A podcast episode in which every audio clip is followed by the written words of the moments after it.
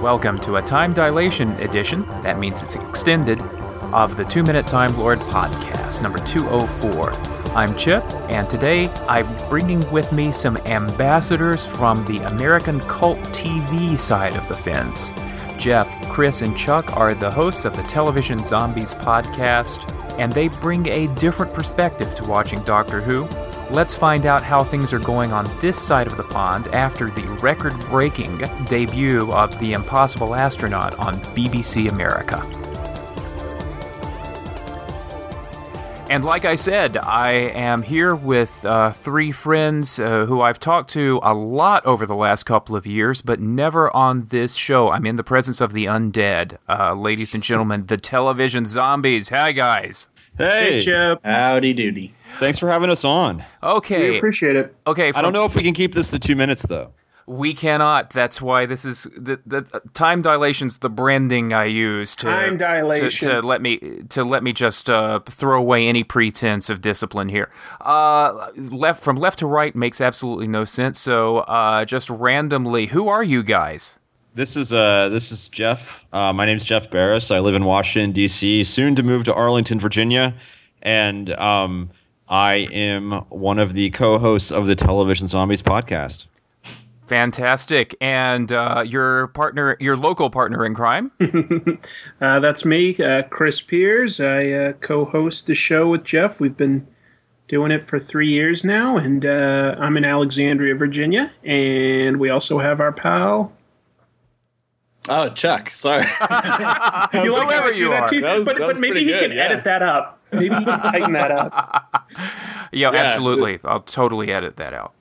uh, my name's Chuck Knigge. I, I live in uh, Washington State, so the other Washington. The and, CK uh, capital of the world, but you don't do that anymore.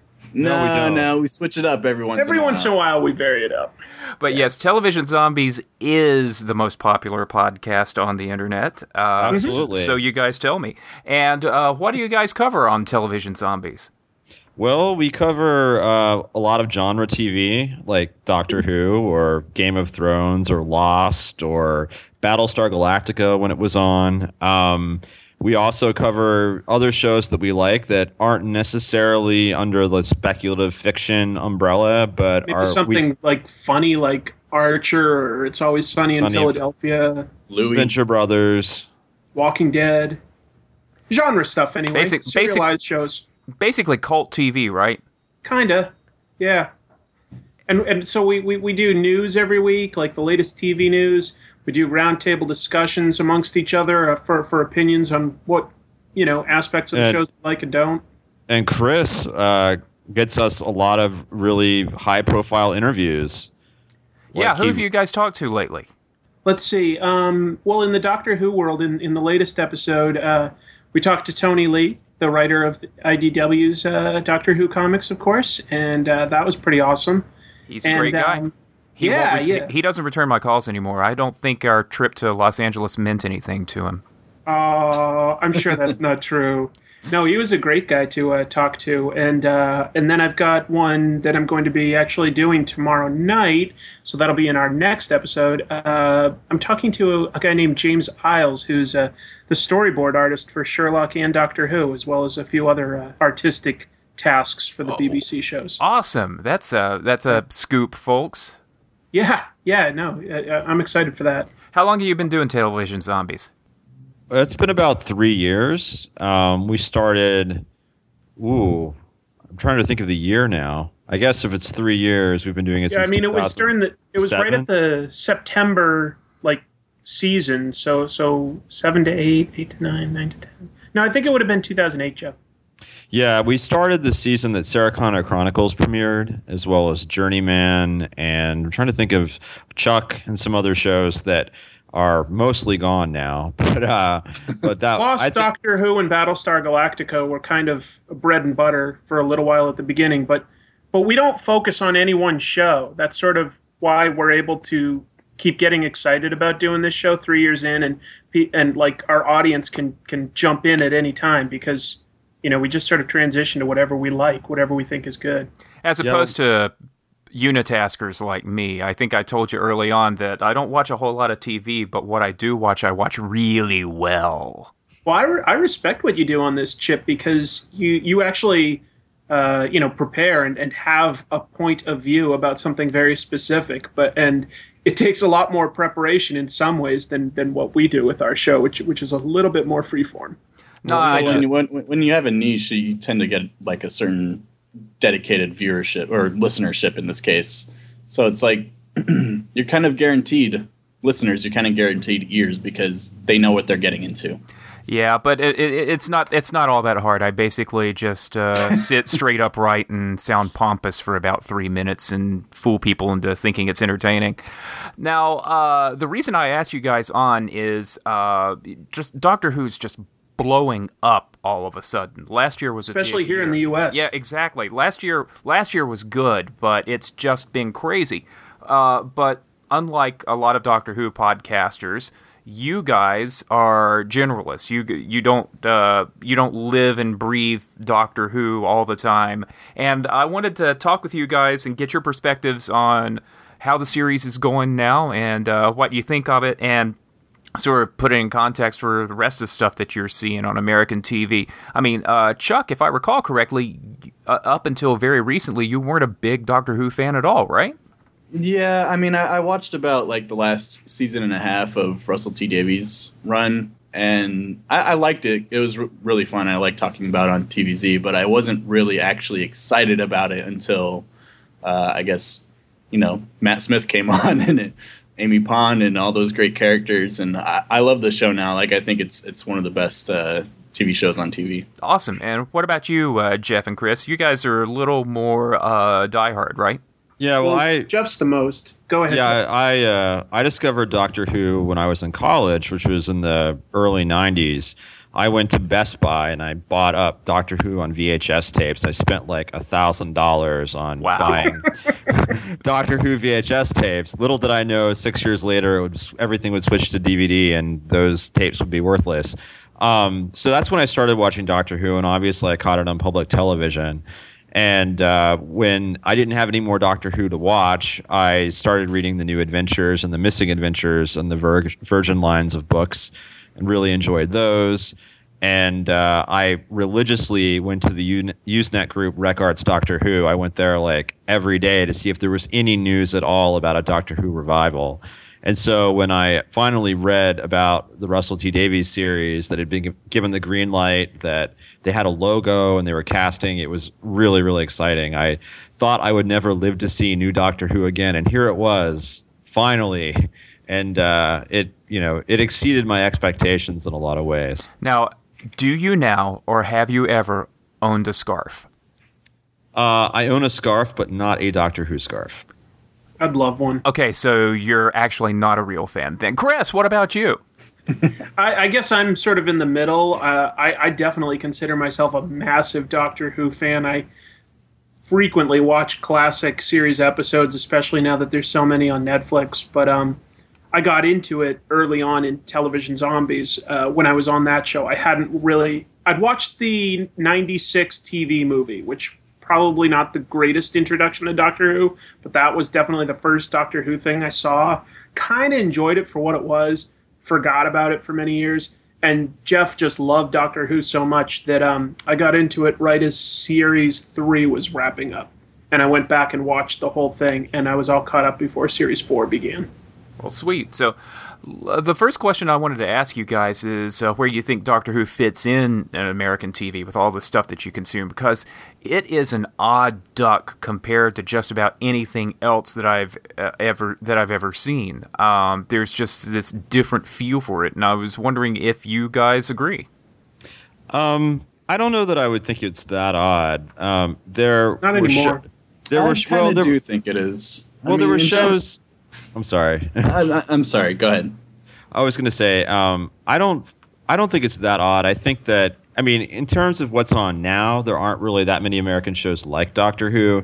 But a few years ago, you had Buffy, you had Angel, you had Farscape, you had shows on TV that were definitely influenced by Doctor Who and did the kinds of things that Doctor Who did on a pretty low budget and felt in some ways like Doctor Who. Um, at least that's what I thought when I was watching those shows. I I, mean, I, sort think, of think of it the a little bit the the opposite is true since it came back, Jeff. I don't know. Like, I think that, you know, Russell T Davies was really, really influenced by what the stuff that Joss Whedon was doing.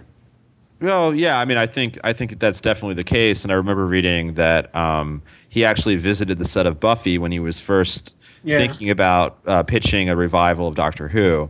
But I do think that those shows do definitely have a Doctor Who influence, especially Farscape, um, which I know that you're not a fan of, Chris. But um, you know, I don't know it too well.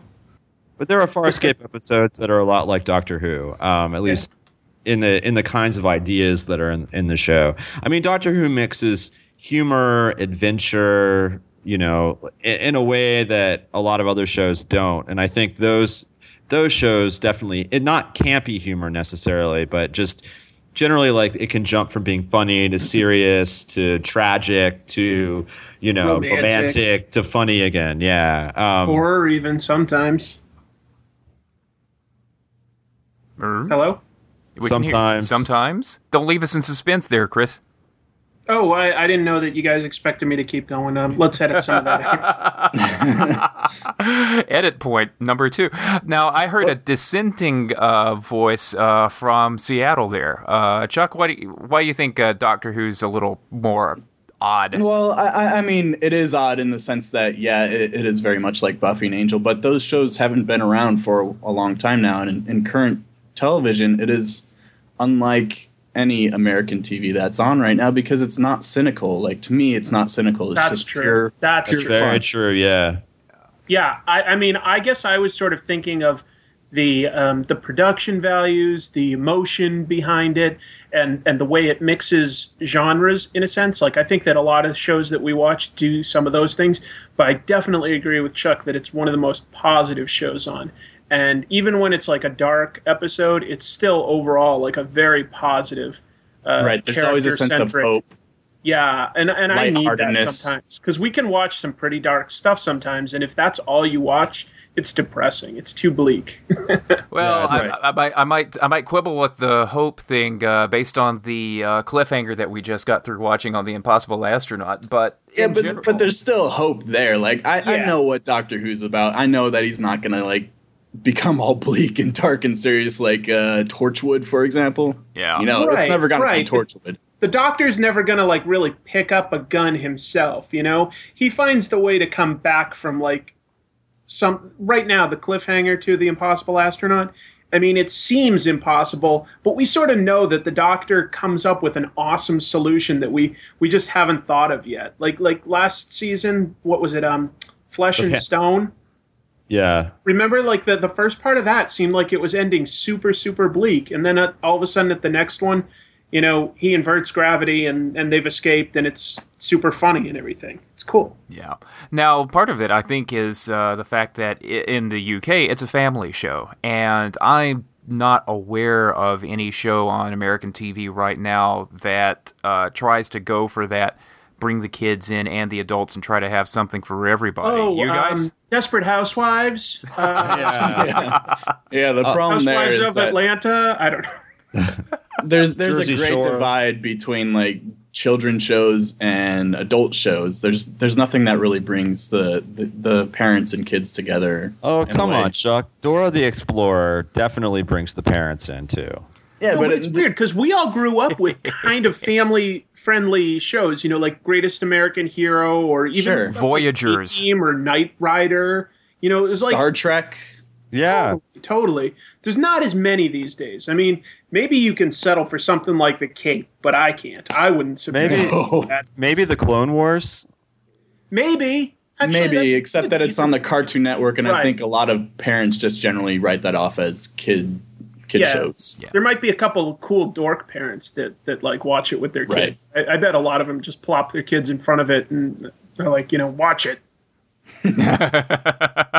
but uh, yeah, I think that's where the lack of cynicism comes from because uh, you'd have to be really, really nasty to market cynicism to kids. That, or you'd have to be an American producer. Uh, Exactly.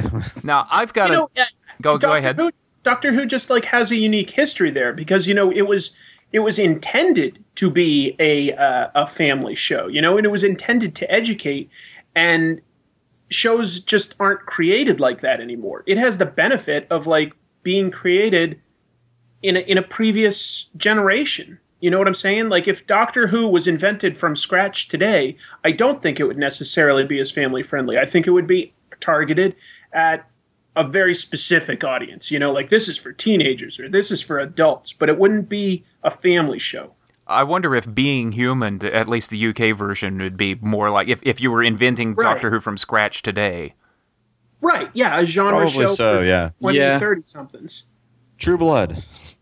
yeah. Oh, That might be a little That- I, I don't know how uh, yeah, I guess I'd let my kid watch it. Uh, yeah, yeah, that, that that's that's a bit of twisted television right there.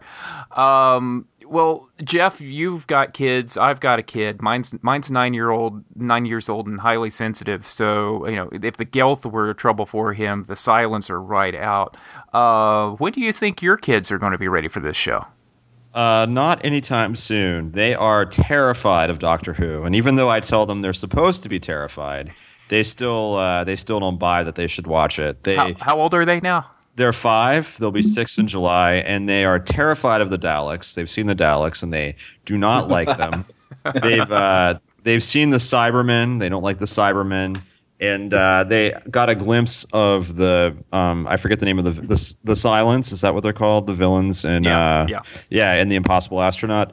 Um, they got a glimpse of them, and it was like, whoa, that, that was like a nightmare had sprung out of the television set. So no, they're they're not going to watch it anytime soon. Um, I wish they would watch it, but unfortunately, I, I just don't think they're ready. Yeah.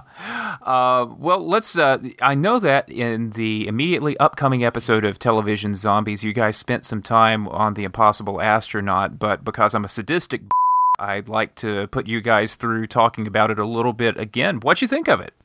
It was incredible. I loved it. I loved it too. I thought I thought it was really solid. Yeah.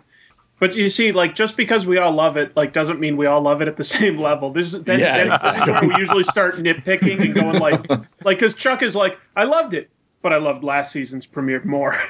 Yeah, exactly. I, th- I think there are better episodes, but I, I this is also a two-parter, so it's kind of hard to to Judge. entirely judge it. Yeah, completely. So Right. I, I, I'm I'm really excited to see what happens next. I love I love the creators. I love the actors. I think they're all re- really great at what they do, and I think the story is really intriguing. But there's just not enough there for me to completely say that it's the greatest.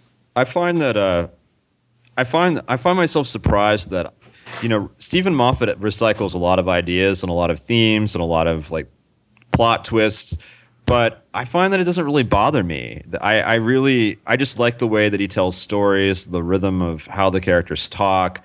You know the way that things can be seem really really bleak one minute and the next minute it's like whoa you know the doctor's not dead it's there's a past version of the doctor and he's still alive you know and I I just think that's really fantastic. Like, and it, it, Russell T Davies tried to get the hope thing in his in his incarnation of the show, but I think that Moffat gets it just right. I mean, I think looking back at um, at uh, the uh, the empty child and the doctor dances, like you know the big big bit at the end with everybody lives, Rose, everybody That- lives. You And know, Jeff, also- I was just about to say, like, if there is one line that summarizes what new Doctor Who is, it's got to be that, and that's a Steven Moffat line. Yeah. Absolutely, yeah, and and also Rose's um, Rose's talk with that girl about how the British actually won World War II and how they you know they stood their ground and fought the Nazis. This tiny little island won. I mean, I thought that was really great and really like indicative of what Doctor Who is about. Um, and I think Moffat gets it on a level that maybe I mean Russell T Davies got it too, but I think Moffat gets it even more. And so I feel like we get more of a pure Doctor Who from from Moffat than we did from Russell T Davies. I was thinking that uh, I, I- I can't make up my mind whether he's whether Moffat is recycling stuff or if he's still telling the same story because he's got he, he's you know the the time can be rewritten stuff, the playing with time travel stuff. It seems to me like for him that's what Doctor Who is. He's not recycling a trope. He's doing he's- Doctor Who. I think he's doing variations on a theme a lot, kind of like a musician might. Right, right. He's exploring and evolving the story as a whole. I, I mean, that's he- that's what it seems same like ideas to me. work. Yeah, Right, right. I mean, but he, the idea does- he- of something creepy being just outside of your vision, basically. You know, it could be a statue, it could be the silence, it could be a shadow. I don't know. I mean, yeah, he Yeah. repeats some things. The And I, creepy. I gotta say, like this episode, probably more than any other, is frightening. Like really, hor like there's horrible imagery in it, and there's re- really scary stuff that's happening that I really like. And I, I, for the first time in a while, I've been scared watching that that show. Oh, I, I Like, was disturbed. I was definitely Yeah. disturbed. The silence Yeah. is easily the best creature design that they've come up with in Right. New Who. And I, I mean, the Ood and the new Cybermen, things like that are great. They've had some missteps too here and there, but I don't want to complain. The But IKEA silence- Daleks. I was kind of of them, yeah. Now, But they- that's not a total disaster. I just didn't care for it that much. Their butts you are know, too the big. Silence is amazing. now uh, this is the, uh, in here in America, at least on the East Coast. Uh, Doctor Who airs at 9 p.m., which always struck me as crazy. But this seemed like the first episode that made that that actually made sense. It seemed like a after dark kind of thing. Probably. Doctor Who After Dark. Now that's I don't. Torchwood. I thought, I, uh, don't. Ha- I can't have an opinion because I don't have kids. You know, it, it, it's, Right. it's really hard to judge. I don't know. Like I thought, Waters of Mars was pretty scary. I thought um, the the Impossible Planet and the Satan Pit were pretty scary. I mean, I, I think there were there have definitely been episodes that have really pushed the family show boundaries for Doctor Who. I don't I don't think nine nine o'clock is that wrong of a time in the states. And plus, you know, we don't have the concept of a watershed here. I think our kids stay up and watch TV later than That's kid- true. kids in the UK do. I mean, I, I can't see the watershed idea like lasting forever over there either because I mean everybody's watching everything on demand these days anyway. True dat. Now, uh, let's go get your uh, what? Did I did I not sound Oh no, no, that was perfectly. Uh, It's totally totally that was great lingo. okay? Cool, because I, I try to You did it right. I try to maintain my street credibility. Uh, so, what do you guys think about where uh, Impossible Astronaut is going? I want to get your embarrassing predictions, uh, starting with CK. Oh, I think um, there's something going on with that kid, the the girl. I think it's either possibly um, Amy's child or River Song as a as a child, Why not both? or both possibly. But I, I don't I don't know about that. That that seems a little weird or far fetched. But uh, actually, I, I only could see just that last happening. night I started thinking about that, Chuck, and I was just like, maybe, maybe, Yeah, like, maybe because give us something. They were relating to each other about you know how this this doctor comes along and uh, as they're a little when, when they're a little girl and changes their life forever and uh, how can you not fall in love with that but it's sort of like the same story and i can kind of see that them being related to each other through that story and why not why not through blood Maybe. I I think uh, I think that the the individual in the spacesuit who kills the doctor in the beginning is actually the doctor. Hmm, Ah. Interesting. Ah. Interesting. You you'll what? notice uh, towards oh, go I was going to say towards the end of the episode you'll see the doctor puts the helmet on and opens the visor. I Right. think that's a cue that that's what's going to happen and you know since the doctor knows it's going to happen and he you know he responds the way he does when the visor gets lifted I, I think it's the doctor. I think that Amy's pregnancy is in danger and that they were trying to like give some sort of foreshadowing for that when she like just after she tells the doctor that she's pregnant, she ends up shooting like the child in the astronaut suit. I thought that that was some sort of important imagery. Um, and that the doctor will have to s- somehow help her save the baby at some point. I don't. Um, yeah, I, I don't think the baby's going to. Pl- uh, I think the baby's going to be like a season long arc. I don't think it's it's going to be resolved next episode. Well, a couple Yeah. of people pointed out, and uh, you did on Twitter yesterday, Chris, that uh, early on, Amy's drinking wine, and I that thought that was weird. that that that took me back. I know that not every country or culture has the same um, yeah. issue with Well, they that, drink but- like fish in England. They're all alcoholics. but you, you can you can like i like i Send your cards and I- letters to yeah, Jeff in Chuck, Chuck, Washington. Chuck corrected me. I did correct him, and I said that you can actually drink wine on occasion in very small amounts when you're pregnant. I, I still thought it was an odd storytelling decision, but you, I definitely am willing to just go along with it. That maybe that that's all it was, and they just didn't think anything of it. right. Um, and who's Who says it was wine? Maybe it could have just been juice. It's in a, family wine show. glass, I guess. I don't know. I drink I drink juice in wine No, he, glasses he all did. the time. He did explicitly say that it was wine. He tasted it and spit it out. Yeah. Oh, okay. Perch, we would never have done such a thing. I I, th- I um I went back and watched two episodes that this this one reminded me of. Um, there was the stuff with uh, the doctor looking at the astronaut at the beginning reminded me of Logopolis, where um, Tom Baker's fourth Doctor was looking at the Watcher. So that actually just now when you said that, Jeff, like that um you thought it was the Doctor himself, maybe like maybe that was really staged to remind the hardcore fans of Logopolis. It Um, it totally did that to me. Yeah. Yeah, what, and then what happens in Logopolis? that was a uh, a a figure a, a white figure called the Watcher who is uh, Technobabble, the Doctor's future incarnation, meets the the Fourth Doctor just before the Fourth Doctor dies. So they're standing side by side, and it looked a little bit like the Impossible Astronaut. it, it, and then he regenerates because the, the doctor the doctor had actually prepared for his death. And anyway, it's it's just a piece of the story. Yeah, it's a, it's it's a decent one to watch. Um, and and then I also when I saw the the control room that Rory and River Song investigated, that looked a lot like the sort of TARDIS set that was in the lodger, and it seems to be the exact same set. Yeah, I thought it was. I think we And- reported that that was the that was going to be used again.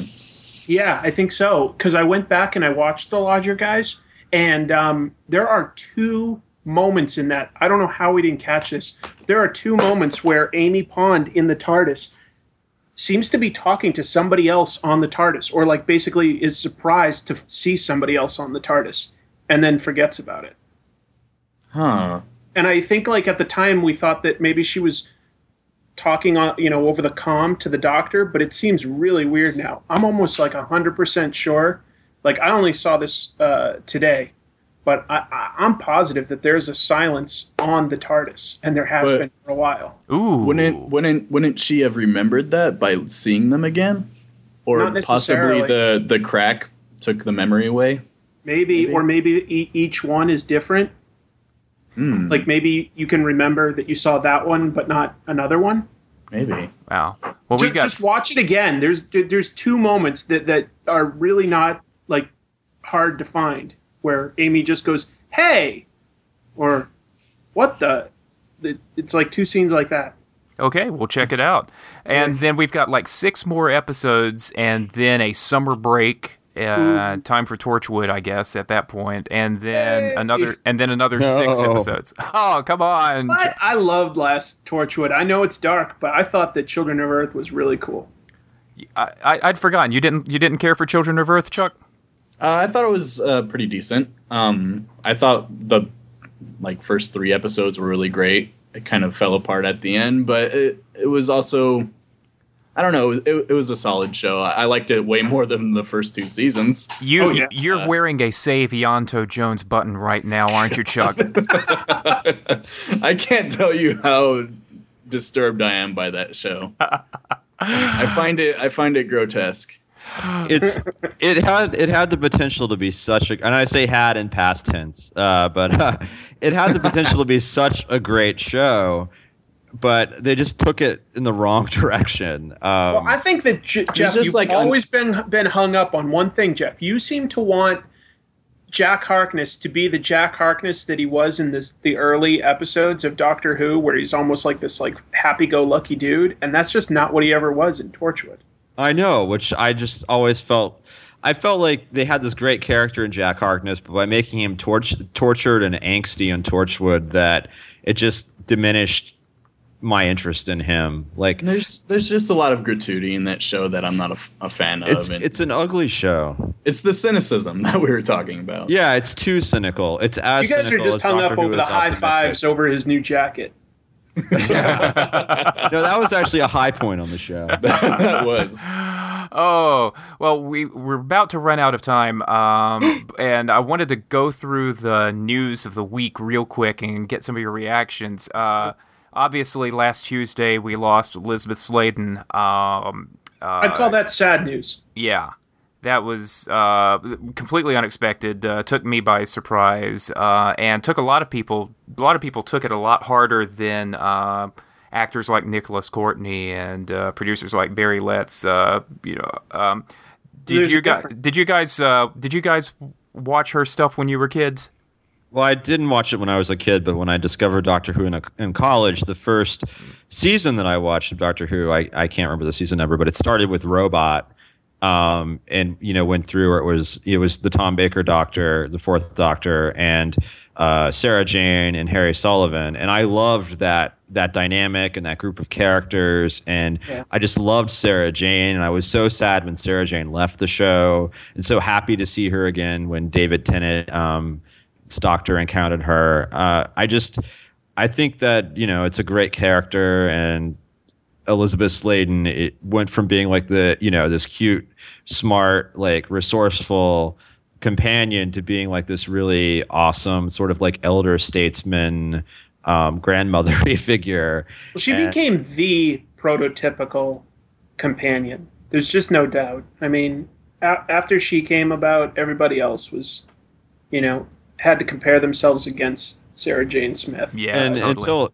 until One of Ace, not not well. I mean, Ace Yeah. was the best companion after Sarah Jane, and that was like ten years. I know. Um, I kind of agree. Yeah. yeah. They, Uh, they, they seem to have genuine affection for each other. You know, the Doctor and, and Sarah Jane Smith. It was beautiful. Yeah, that last that last uh, scene uh, before she left the show was uh, Yeah. just awesome. Uh, other other news: uh, Matt Smith was nominated for a BAFTA, which is the British Primetime Emmy, basically for Best Actor. Boy, they'll nominate anybody. Uh, and uh, Matt Smith's the Matt Smith's the first Doctor Who act, uh, actor that uh, really caught your attention, Chuck. Uh, yeah, for sure, for sure. I think he is one of the best actors to come out of England recently, um, and pretty much because of Doctor Who. Like, I, I think he does a, a really amazing job on that show. No, I totally agree with Chuck. I mean, he blows me away with his performance. It, it's he can go from looking like this energetic kook that's you know spinning and off balance to to this really sort of tired old man. I can I feel like I can see his age when he lets us. You know, sometimes he lets down his guard, and Yeah, he's I- really good at subtlety, but Yeah. also you know grandiose behaviors. I feel more so than uh, than Eccleston and Tennant, even though Tennant was a huge Doctor Who fan. That I feel more like the Matt Smith Doctor is a continuation of like Sylvester McCoy and Colin Baker and and Colin uh, Baker. Well, I mean, I'm I'm saying like going back like the line of doctors. I mean, Colin Baker's not the greatest doctor, but what I'm saying is like I, in I see terms of Patrick Troughton in him, but that's Yeah. me. I, d- I haven't seen very many Patrick Troughtons, but I mean Oh. the sense that he can be kind of dark and kind of unreliable. Um, That's true. I, I feel like I feel like it's interesting that Matt Smith was not really a fan of the show before he he got cast, and he's so great as the Doctor. I mean, I think he might even be better than David Tennant, who was kind of like the super fan Doctor, who clearly loved the character, um, but his Doctor was v- way different from the Doctors that Started to become him. a superhero.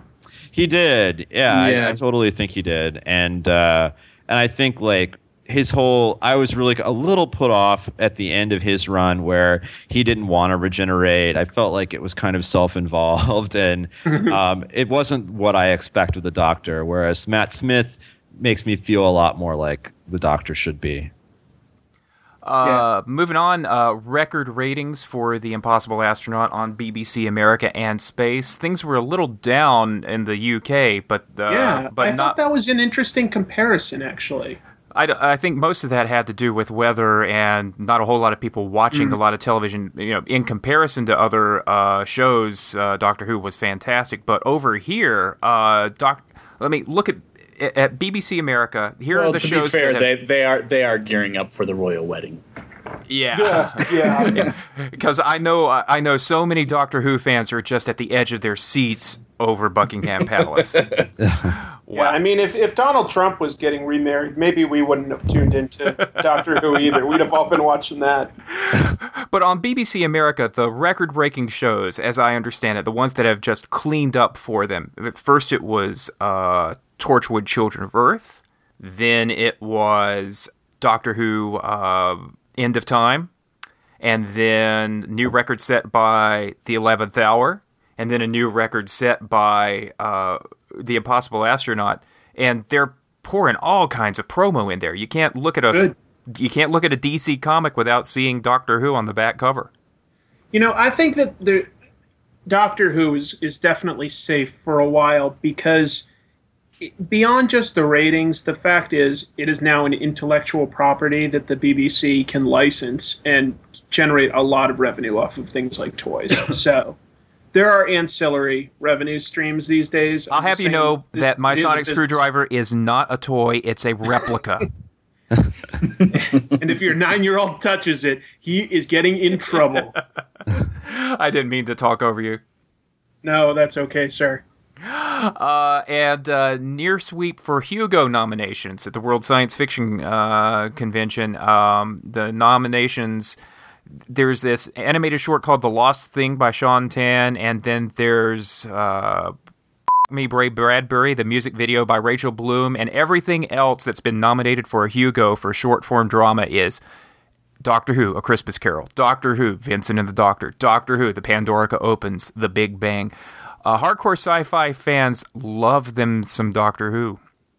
That's well, Um, I don't think I- that there's a whole lot of competition um, for short form because Doctor Who usually does pick up one or two nominations. I'm surprised that The Walking Dead wasn't nominated. Yeah, That's the only thing. Yeah, yeah. I feel like you know something like next year. I expect to see Game of Thrones in there as long as they count fantasy.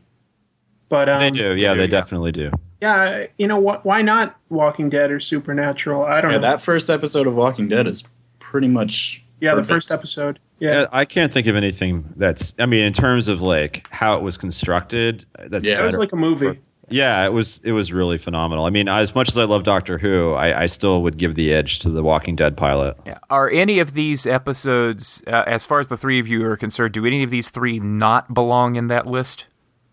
Um, I like all three quite a bit. I, I would have replaced. I love Christmas Carol, but I might have replaced it with the Eleventh Hour. Uh, If what that about was eligible? or or what about you, Chuck? Would you have replaced any one of those with uh, The Walking Dead or something like that? Uh, yeah, I, I probably would have definitely replaced uh, Vincent and the Doctor with The Walking Dead. I think if it was So- up to Chuck and I, we might replace all five with uh, supernatural episodes. totally. Yeah, we're supernatural. Come on. Oh, We're pretty big on. fans. oh man. Well, uh, this time dilation episode has uh, gone on for a while, and I need to let you go before this starts really feeling like you've done an extra episode of television zombies. No, it's fun. And I'm so glad to have you guys on to return the favor after uh, so many times. Uh, I said early on that when you guys in before we started recording that uh, when you guys invited me to contribute to television zombies, it made this eager young space cadet of a podcaster feel like a real boy all of a sudden. Well, thank you. We're glad. We're glad we could have made you feel that way. uh, wrap. Let's let's wrap this up, uh, guys. Uh, real quick, tell us what TV shows us Doctor Who fans who really need to broaden our, our horizons. What should we be watching? Starting with uh, Chris. Okay, uh, Game of Thrones. If if I can only list one, uh, and that's this summer, it's concurrent with Doctor Who. Definitely check out Game of Thrones. It's fantastic. Um, and if I can list another, I'll go with Supernatural again. Okay, Jeff. Uh, definitely Game of Thrones. Um, also, uh, The Killing on AMC. Oh yeah, that's good. And Chuck. yeah, pretty much all those shows that they just said. I, I'm a, I'm a really big fan of them. Awesome. I'm, I'll throw in something else. Uh, Archer. It's sort of sci-fi. Sorta. It's a spy show, Yeah, and it's got great mythology and uh, continuity. and and it's funny. Yeah. Funny is good.